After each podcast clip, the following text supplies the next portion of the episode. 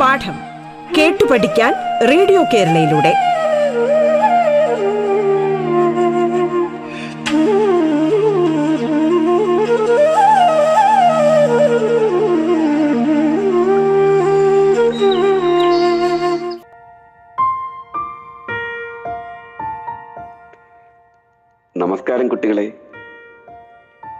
ഇപ്രാവശ്യത്തെ ഓണം എങ്ങനെയുണ്ടായിരുന്നു?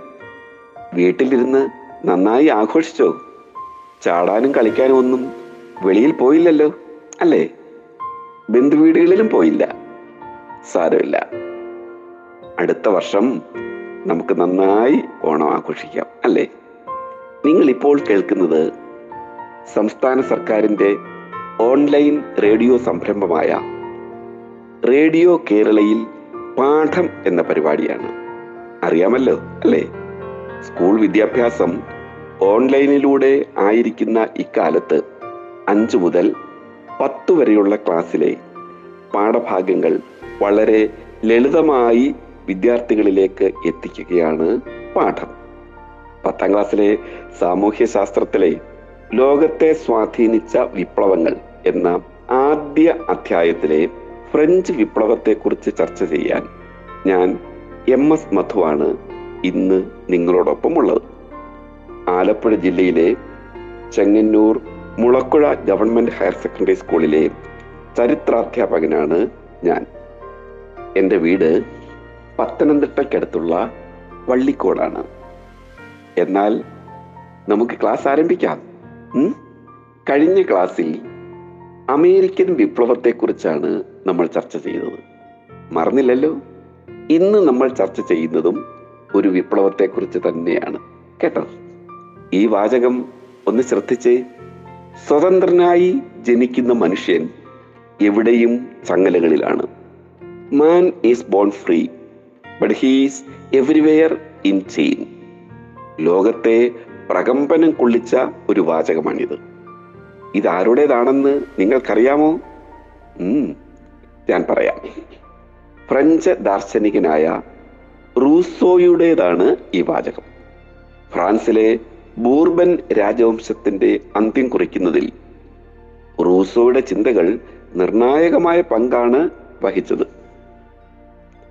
ഇന്ന് നമുക്ക് ചർച്ച ചെയ്യാം ഫ്രഞ്ച് വിപ്ലവം. നിങ്ങൾ നിങ്ങളുടെ സാമൂഹ്യശാസ്ത്ര പാഠപുസ്തകം എടുത്ത് അതിലെ പതിനാലാം പേജ്. ഒന്ന് മറിച്ചു നോക്കി. ഒരു വലിയ കെട്ടിടത്തിന്റെ ചിത്രം കാണുന്നില്ലേ? അതാണ് വേസായി കൊട്ടാരം. വളരെ പ്രശസ്തമായ കൊട്ടാരമാണിത്. പതിനേഴ് പതിനെട്ട് നൂറ്റാണ്ടുകളിൽ ഫ്രാൻസിന്റെ അധികാര കേന്ദ്രമായിരുന്ന വേഴ്സായി കൊട്ടാരത്തിന്റെ ചിത്രം. യൂറോപ്പിലെ ഏകാധിപത്യ രാജവാഴ്ചയുടെ പ്രതീകമായിരുന്ന ബൂർബൻ രാജവംശമായിരുന്നു. അന്ന് ഫ്രാൻസ് ഭരിച്ചിരുന്നത്. ഞാനാണ് രാഷ്ട്രം.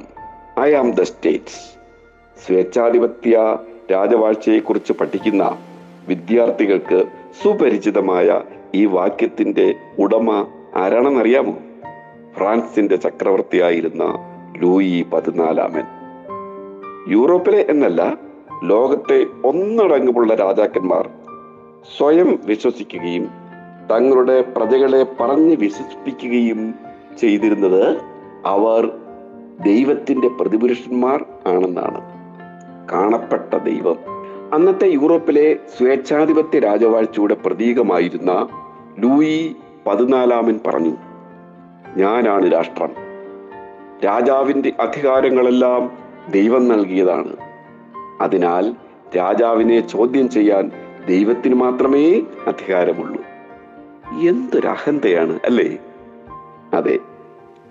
ലൂയി പതിനാലാമന്റെ പിൻഗാമിയായിരുന്നു ലൂയി പതിനഞ്ചാമൻ. അദ്ദേഹത്തിന്റെ വാക്കുകൾ കേട്ടാൽ നിങ്ങൾ അന്തം വിട്ടുപോകും ലൂയി പതിനഞ്ചാമൻ പറഞ്ഞു എനിക്ക് ശേഷം പ്രളയം. നല്ല ഭരണാധികാരി അല്ലേ? അതാണ് രാജവാഴ്ച സ്വേച്ഛാധിപത്യ രാജവാഴ്ച. ഇപ്പോൾ നിങ്ങൾക്ക് മനസ്സിലായില്ലേ? പതിനേഴ് പതിനെട്ട് നൂറ്റാണ്ടുകളിലെ ഫ്രാൻസിലെ രാജവാഴ്ചയുടെ തനി നിറം ഫ്രാൻസിൽ നിലനിന്നിരുന്നത് ഏകാധിപത്യ രാജവാഴ്ചയായിരുന്നു എന്ന് പറഞ്ഞല്ലോ. ഭരണാധികാരികൾ ധൂർത്തന്മാരും. ഫ്രാൻസിൽ പത്തിൽ ഒൻപത് പേരും പട്ടിണി കൊണ്ട് മരിച്ചപ്പോൾ പത്താമത്തെയാൾ ദഹനക്കേട് ബാധിച്ചാണ് മരിച്ചത്. വളരെ പ്രചാരത്തിലുള്ള ഈ വാചകം കേട്ടിട്ട് നിങ്ങൾക്ക് എന്ത് തോന്നുന്നു?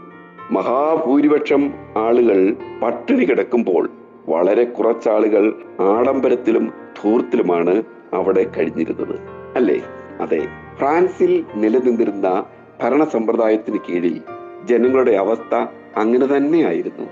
എന്തിനേറെ പറയുന്നു? ഫ്രാൻസിൽ നിലനിന്ന സാമൂഹിക സാമ്പത്തിക അസമത്വങ്ങളായിരുന്നു അവിടുത്തെ ഈ ദുരവസ്ഥയ്ക്ക് കാരണമായത്. എങ്കിൽ നമുക്ക് ഫ്രാൻസിലെ സാമൂഹിക സാമ്പത്തിക അവസ്ഥ എന്തായിരുന്നു എന്ന് പരിശോധിക്കാം. എന്താ. ഫ്രഞ്ച് സമൂഹം മൂന്ന് എസ്റ്റേറ്റുകളായി വിഭജിക്കപ്പെട്ടിരുന്നു. ഇന്ത്യയിലെ ചാതുർവർണ്യം എന്ന് കേട്ടിട്ടില്ലേ? ബ്രാഹ്മണൻ ക്ഷത്രിയൻ വൈശ്യൻ ശൂദ്രൻ. ഏതാണ്ട് അതേപോലെ. ഒന്നാമത്തെ എസ്റ്റേറ്റാണ് പുരോഹിതന്മാർ. ബിഷപ്പുമാരും പള്ളിയിലച്ചന്മാരും ഉൾപ്പെടെയുള്ള ആത്മീയ സമൂഹം. ആത്മീയതയുടെ ആവരണം ഉണ്ടായിരുന്നുവെങ്കിലും ഭൗതികമായിരുന്നു ആ എസ്റ്റേറ്റിന്റെ ഘടനാപരമായ സ്വഭാവം. കേട്ടോ? ഭൂപ്രദേശങ്ങളിൽ നല്ല പങ്കും പുരോഹിത വർഗത്തിന്റെ കൈവശമായിരുന്നു. കൗതുകമെന്ന് പറയട്ടെ രാജ്യത്തിന്റെ എല്ലാ നികുതികളിൽ നിന്നും ഒഴിവാക്കപ്പെട്ടിരുന്ന ഇക്കൂട്ടർ കർഷകരിൽ നിന്നും തിഥേ എന്ന പേരിലുള്ള നികുതി പിരിച്ചെടുത്തിരുന്നു. മാത്രമല്ല ഭരണത്തിലെയും സൈന്യത്തിലെയും ഉയർന്ന പദവികൾ നിയന്ത്രിച്ചിരുന്നതും അവർ തന്നെയായിരുന്നു. ചുരുക്കി പറഞ്ഞാൽ പള്ളി അധികാരികൾ രാജ്യത്തിനകത്തുള്ള ഒരു രാജ്യം a state within the state ആയിട്ടാണ് പ്രവർത്തിച്ചിരുന്നത്. രണ്ടാമത്തെ എസ്റ്റേറ്റ് ആയിരുന്നു പ്രഭുക്കന്മാർ. സൈനിക സേവനം നടത്തിയിരുന്നത് അവരായിരുന്നു. പുരോഹിതന്മാരെ പോലെ നികുതികളിൽ നിന്നും ഒഴിവാക്കപ്പെട്ട പ്രഭുക്കന്മാർ കർഷകരിൽ നിന്നും പല നീതികൾ പിരിച്ചെടുക്കുകയും ചെയ്തു. ഫ്രാൻസിലെ വിശാലമായ ഭൂപ്രദേശം കൈവശം വെച്ചിരുന്ന ഇക്കൂട്ടർ പുരോഹിതന്മാരെ പോലെ തന്നെ ആഡംബര ജീവിതമാണ് നയിച്ചിരുന്നത്. ഫ്രാൻസിലെ ബഹുഭൂരിപക്ഷം ജനങ്ങളും മൂന്നാമത്തെ എസ്റ്റേറ്റിൽ ഉൾപ്പെട്ടവരായിരുന്നു. കച്ചവടക്കാർ എഴുത്തുകാർ അഭിഭാഷകർ ഉദ്യോഗസ്ഥർ അധ്യാപകർ ബാങ്കർമാർ എന്നിവരടങ്ങിയ മധ്യവർഗത്തെ കൂടാതെ കർഷകർ കൈത്തൊഴിലുകാർ ഉൾപ്പെടെയുള്ള സാധാരണക്കാരും മൂന്നാമത്തെ എസ്റ്റേറ്റിൽ ഉൾപ്പെട്ടവരായിരുന്നു. എല്ലാ പ്രത്യേക അവകാശങ്ങളിൽ ലഭ്യമായിരുന്ന ആദ്യത്തെ രണ്ട് എസ്റ്റേറ്റുകളെ പോലെ ആയിരുന്നില്ല ഇക്കൂട്ടർ കേട്ടോ? ഫ്രാൻസിലെ ഭരണത്തിൽ പ്രത്യേക അവകാശങ്ങൾ എന്നല്ല ഒരവകാശവും മൂന്നാമത്തെ എസ്റ്റേറ്റിലെ അംഗങ്ങൾക്ക് ഉണ്ടായിരുന്നില്ല. മാത്രമല്ല അവരുടെ സാമൂഹ്യ പദവി താഴ്ന്നതായിരുന്നു. അവരിൽ അടിച്ചേൽപ്പിച്ചിരുന്ന നികുതി ഭാരം ചെറുതായിരുന്നില്ല താനും. അവർ സർക്കാരിന് നൽകേണ്ടിയിരുന്ന നികുതിയുടെ പേരായിരുന്നു തൈലെ. ഇത് വളരെ കനത്തതായിരുന്നു. കൂനിന്മേൽ കുരു എന്ന് പറയുന്നത് കേട്ടിട്ടില്ലേ? എന്നതുപോലെ പ്രഭുക്കന്മാർക്കും പുരോഹിതന്മാർക്കും അവർ നികുതി നൽകണമായിരുന്നു. അപ്പോൾ ഫ്രഞ്ച് സമൂഹത്തെക്കുറിച്ചും മൂന്ന് എസ്റ്റേറ്റിലെ ജനങ്ങളെക്കുറിച്ചും അവരുടെ പദവിയെക്കുറിച്ചും അവകാശങ്ങളെക്കുറിച്ചുമൊക്കെ വ്യക്തമായ ധാരണകൾ കിട്ടിയല്ലോ നിങ്ങൾക്ക്? എങ്കിൽ ഞാൻ ചില ചോദ്യങ്ങൾ നിങ്ങളോട് ചോദിക്കാം. ഉത്തരം മനസ്സിൽ സൂക്ഷിച്ചു വെക്കണം കേട്ടോ. ഫ്രാൻസിൽ ഉയർന്ന സാമൂഹ്യ പദവിയും പ്രത്യേക അവകാശങ്ങളും ആഡംബര ജീവിതവും നയിച്ചത് ഏത് വിഭാഗത്തിൽപ്പെട്ടവരായിരുന്നു? അത് നിങ്ങൾക്ക് നന്നായി അറിയാം അല്ലേ? ശരി അടുത്ത ചോദ്യം. ഏറ്റവും കൂടുതൽ ജനവിഭാഗങ്ങൾ ഏത് എസ്റ്റേറ്റിലായിരുന്നു? ഓർത്തു നോക്കി അതും നിങ്ങൾക്കറിയാം ഇപ്പോൾ അല്ലേ. മറ്റൊരു ചോദ്യം ചോദിക്കാം. ജനങ്ങളെ ചൂഷണം ചെയ്ത സമ്പത്ത് കൈവശപ്പെടുത്തിയത് ഏത് വിഭാഗത്തിൽപ്പെട്ടവരായിരുന്നു? മനസ്സിലായല്ലോ? ഓക്കെ. ഇനിയും അടുത്ത ചോദ്യം. അങ്ങേ അറ്റം ചൂഷണത്തിലും അനീതിയിലും അധിഷ്ഠിതമായ ഈ വ്യവസ്ഥ മാറണമെന്ന് ഒരു വിഭാഗ ജനങ്ങൾ ആഗ്രഹിച്ചു കാണും. സ്വാഭാവികമല്ലേ അത്? ശരി. അങ്ങനെയെങ്കിൽ ഏത് വിഭാഗം ജനങ്ങളായിരിക്കും അത്തരത്തിൽ ആഗ്രഹം വെച്ചു പുലർത്തിയത്? ഞാൻ ചോദിച്ച ഈ ചോദ്യങ്ങൾക്കൊക്കെ ഉത്തരം നിങ്ങൾ കണ്ടെത്തി അല്ലേ? എങ്കിൽ നന്നായി മനസ്സിലാക്കി അത് മനസ്സിൽ സൂക്ഷിക്കുക. നമ്മൾ ഫ്രഞ്ച് വിപ്ലവത്തെക്കുറിച്ചാണ് ചർച്ച ചെയ്തുകൊണ്ടിരിക്കുന്നത് അല്ലേ? അപ്പോൾ ഫ്രഞ്ച് സമൂഹത്തിലെ അസമത്വവും ഉച്ചനീചത്വങ്ങളും ചൂഷണവും ഒക്കെയായിരുന്നു ജനങ്ങളെ വിപ്ലവത്തിലേക്ക് നയിച്ചത്. അത് നിങ്ങൾ മനസ്സിലാക്കിയില്ലേ? അസമത്വവും അനീതിയും നിലനിൽക്കുന്ന രാജ്യങ്ങളിലെല്ലാം അതിനെതിരെ വിപ്ലവങ്ങൾ നടക്കാറുണ്ടോ? ഉണ്ടാകണമെന്നില്ല. അങ്ങനെയാണെങ്കിൽ ലോകത്തെ മിക്കവാറും എല്ലാ രാജ്യങ്ങളിലും വിപ്ലവങ്ങൾ പൊട്ടിപ്പുറപ്പെട്ടേനെ അല്ലേ? അത് സ്വാഭാവികമല്ലേ? അങ്ങനെ സംഭവിച്ചില്ലല്ലോ? ഇല്ല. പിന്നെന്താണ് ഫ്രാൻസിൽ വിപ്ലവം പൊട്ടിപ്പുറപ്പെട്ടത്? അത് പറയാം.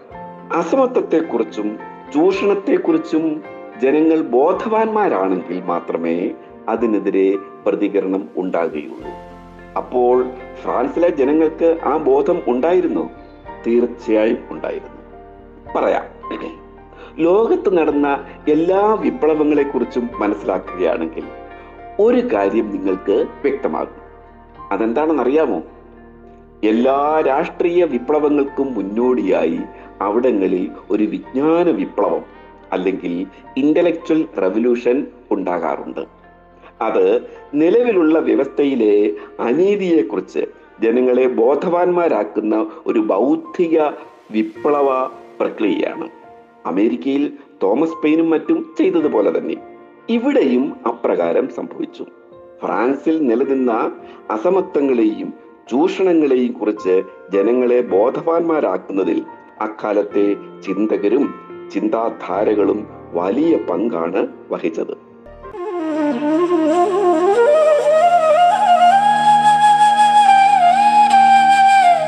പാഠം കേട്ടു പഠിക്കാൻ റേഡിയോ കേരളയിലൂടെ.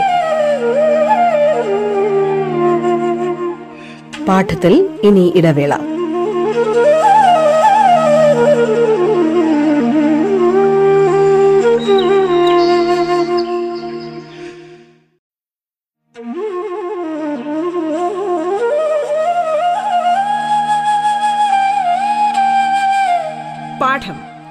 കേട്ടു പഠിക്കാൻ റേഡിയോ കേരളയിലൂടെ.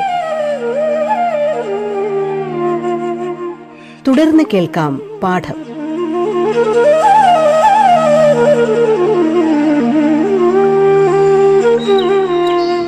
പത്താം ക്ലാസ്സിലെ സാമൂഹ്യ ശാസ്ത്രത്തിലെ ലോകത്തെ സ്വാധീനിച്ച വിപ്ലവങ്ങൾ എന്ന ആദ്യ അധ്യായത്തിലെ ഫ്രഞ്ച് വിപ്ലവത്തെക്കുറിച്ച് ചർച്ച ചെയ്യാൻ ഞാൻ എം എസ് മധുവാണ് ഇന്ന് നിങ്ങളോടൊപ്പം ഉള്ളത് ഫ്രാൻസിൽ നിലനിന്ന അസമത്വങ്ങളെയും ചൂഷണങ്ങളെയും കുറിച്ച് ജനങ്ങളെ ബോധവാന്മാരാക്കുന്നതിൽ അക്കാലത്തെ ചിന്തകരും ചിന്താധാരകളും വലിയ പങ്കാണ് വഹിച്ചത്. അതിനെക്കുറിച്ച് ചില കാര്യങ്ങൾ ഇവിടെ പറയാം. എന്താ? ശരി കേട്ടു. വോൾട്ടയർ റൂസോ മൊണ്ടേസ്ക്യൂ എന്നീ ദാർശനികരാണ് ഫ്രഞ്ച് വിപ്ലവത്തിന്റെ ചാലക ശക്തിയായ ആശയങ്ങളെ കെട്ടഴിച്ചു വിട്ടത്. ആധുനിക യൂറോപ്പിലെ അതിപ്രശസ്തരായ ചിന്തകരിൽ അഗ്രഗണ്യനാണ് വോൾട്ടയർ അദ്ദേഹത്തിന്റെ മൂർച്ചയേറിയ നാവും അതിലേറെ മൂർച്ചയുള്ള തൂലികയും പുരോഹിതരെയും പ്രഭുക്കന്മാരെയും ആഴത്തിൽ മുറിവേൽപ്പിക്കുക തന്നെ ചെയ്തു. സാധാരണ ജനങ്ങളെ ചൂഷണം ചെയ്യുന്ന പുരോഹിത വർഗത്തിന്റെയും പ്രഭുവർഗത്തിന്റെയും സംരക്ഷകരായ രാജാധിപത്യത്തെ വോൾട്ടയർ നിശ്ചിതമായി വിമർശിച്ചു. വോൾട്ടയർ പുരോഹിതന്മാരെ രൂക്ഷമായി പരിഹസിക്കുക കൂടി ചെയ്തു. അദ്ദേഹം പറഞ്ഞു the first priest is the first rogue who met the first fool പുരോഹിതന്മാരെ പരിഹസിക്കുകയും ഫ്യൂഡൽ രാജവാഴ്ചയെ വിമർശിക്കുകയും മാത്രമല്ല വോൾട്ടയർ ചെയ്തത്. യുക്തിചിന്ത സമത്വം മനുഷ്യസ്നേഹം എന്നിവയെ പ്രോത്സാഹിപ്പിക്കുക കൂടി ചെയ്തു. ഇനിയും റൂസോയെ കുറിച്ച് ചിലത് പറയാം. സ്വേച്ഛാധിപത്യ രാജവാഴ്ചയ്ക്ക് അവസാനത്തെ പ്രഹരം ഏൽപ്പിച്ച മഹാചിന്തകനായിരുന്നു റൂസോ. സോഷ്യൽ കോൺട്രാക്ട് അഥവാ സാമൂഹ്യ ഉടമ്പടി എന്ന അദ്ദേഹത്തിന്റെ കൃതി സ്വേച്ഛാധിപത്യ രാജവാഴ്ചയുടെ അടിവേര് അറക്കുന്ന ഒന്നായിരുന്നു. Man is born free but he's everywhere in chain സ്വതന്ത്രനായി ജനിക്കുന്ന മനുഷ്യൻ എവിടെയും ചങ്ങലകളിലാണ് എന്ന പ്രസ്താവനയിലൂടെ റൂസോ സ്വാതന്ത്ര്യത്തിന്റെ പ്രാധാന്യം വ്യക്തമാക്കുകയാണ് ചെയ്തത്. രാജാധികാരം ദൈവദത്തമാണെന്നും രാജാവിന്റെ ചെയ്തികളെ ചോദ്യം ചെയ്യാൻ ജനങ്ങൾക്ക് അധികാരമില്ല എന്നുമുള്ള സ്വേച്ഛാധിപത്യ രാജവാഴ്ചയുടെ സിദ്ധാന്തത്തെ ചോദ്യം ചെയ്യുകയാണ് തന്റെ സാമൂഹ്യ ഉടമ്പടി സിദ്ധാന്തത്തിലൂടെ റൂസോ ചെയ്തത്.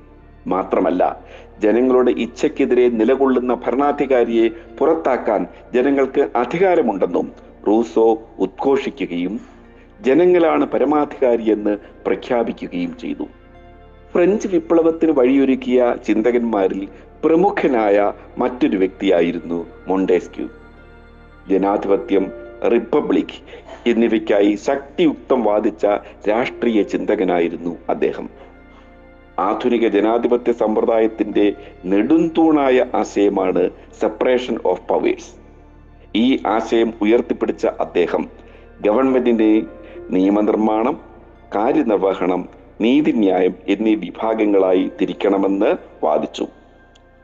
മഹാന്മാരായ ഈ ദാർശനികരുടെ ഉജ്ജ്വലമായ ചിന്തകൾ ഫ്രഞ്ച് സമൂഹത്തിൽ പ്രകമ്പനം സൃഷ്ടിച്ചു.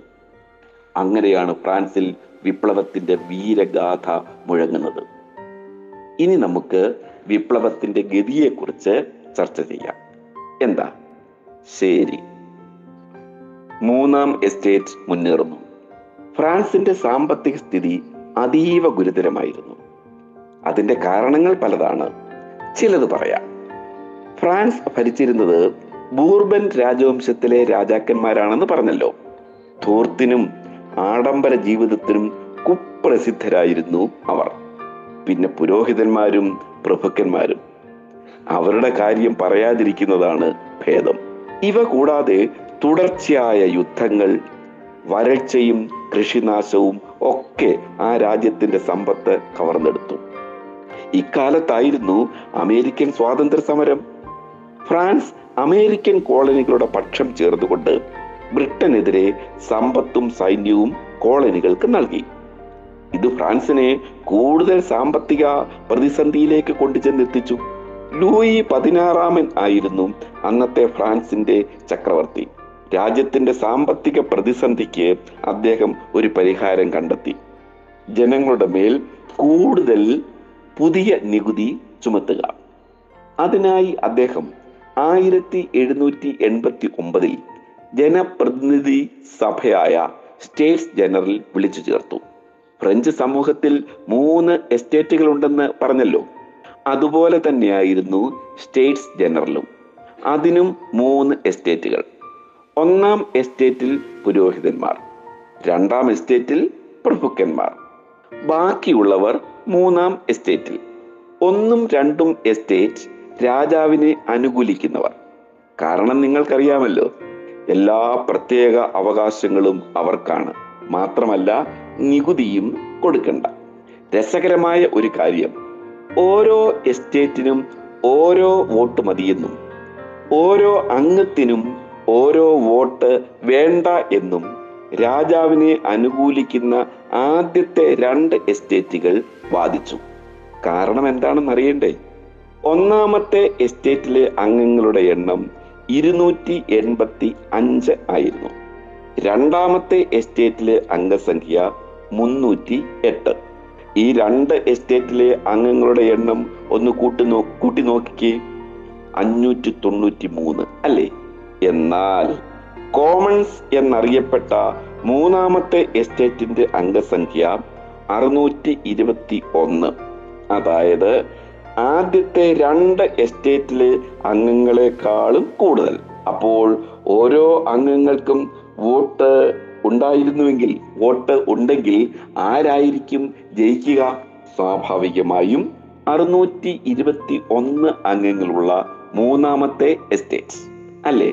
അതുകൊണ്ടാണ് രാജാവിനെ അനുകൂലിക്കുന്ന ആദ്യ രണ്ട് എസ്റ്റേറ്റുകൾ ഓരോ എസ്റ്റേറ്റിനും ഓരോ വോട്ട് മതിയെന്ന് വാദിച്ചത്. എന്നാൽ മൂന്ന് എസ്റ്റേറ്റുകളിലെയും ഓരോ അംഗത്തിനും ഓരോ വോട്ട് തന്നെ വേണമെന്ന് മൂന്നാമത്തെ എസ്റ്റേറ്റ് ആവശ്യപ്പെട്ടു. എസ്റ്റേറ്റുകൾ തമ്മിൽ തർക്കമായി. വോട്ട് ചെയ്യുന്നതിലെ ഈ തർക്കം തുടരവേ മൂന്നാമത്തെ എസ്റ്റേറ്റിലെ അംഗങ്ങൾ അതായത് കോമൺസ് തങ്ങളാണ് ഫ്രാൻസിലെ ദേശീയ അസംബ്ലി എന്ന് പ്രഖ്യാപിച്ചു. മാത്രമല്ല അവർ അടുത്തുള്ള ഒരു ടെന്നീസ് കോർട്ടിൽ സമ്മേളിക്കുകയും ഫ്രാൻസിനായി ഒരു ഭരണഘടന തയ്യാറാക്കിയ ശേഷം മാത്രമേ പിരിഞ്ഞു പോവുകയുള്ളൂ എന്ന് പ്രതിജ്ഞ ചെയ്യുകയും ചെയ്തു. ഇതാണ് ചരിത്ര പ്രസിദ്ധമായ ടെന്നീസ് കോർട്ട്സ് പ്രതിജ്ഞ അഥവാ ദ ടെന്നീസ് കോർട്ട്സ് ഓത്ത്. പിന്നീട് നടന്ന സംഭവങ്ങൾ എന്താണെന്ന് അറിയണ്ടേ? ആയിരത്തി എഴുന്നൂറ്റി എൺപത്തി ഒൻപത് ജൂലൈ പതിനാല് സ്വാതന്ത്ര്യം സമത്വം സാഹോദര്യം ലിബർട്ടി ഇക്വാളിറ്റി ആൻഡ് ഫ്രട്ടേണിറ്റി. അതായിരുന്നു ഫ്രഞ്ച് വിപ്ലവത്തിന്റെ മുദ്രാവാക്യം. എത്ര മനോഹരമായ മുദ്രാവാക്യം. അല്ലേ? അതെ സമ്പൂർണ ജനാധിപത്യമല്ലേ ആ മുദ്രാവാക്യത്തിൽ അടങ്ങിയിരിക്കുന്നത്?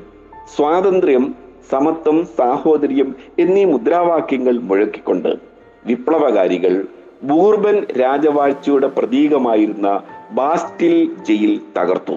അങ്ങനെ ഫ്രഞ്ച് വിപ്ലവത്തിന് തുടക്കം കുറിച്ചു.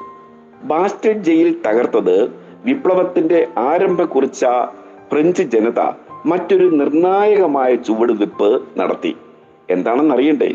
ഫ്രാൻസിന്റെ ദേശീയ അസംബ്ലി കൂടി വിഖ്യാതമായ മനുഷ്യാവകാശ പ്രഖ്യാപനം പാസാക്കി. ആയിരത്തി എഴുന്നൂറ്റി എൺപത്തി ഒമ്പത് ആഗസ്റ്റ് മാസം പന്ത്രണ്ടാം തീയതിയായിരുന്നു ആ ചരിത്ര നിമിഷം.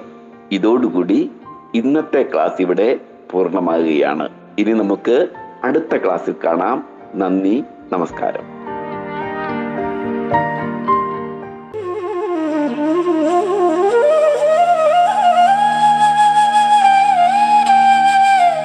പാഠം കേട്ടു പഠിക്കാൻ റേഡിയോ കേരളയിലൂടെ. പാഠത്തിന്റെ ഇന്നത്തെ അധ്യായം പൂർണമാകുന്നു. ഇനി അടുത്ത ദിവസം കേൾക്കാം. നമസ്കാരം.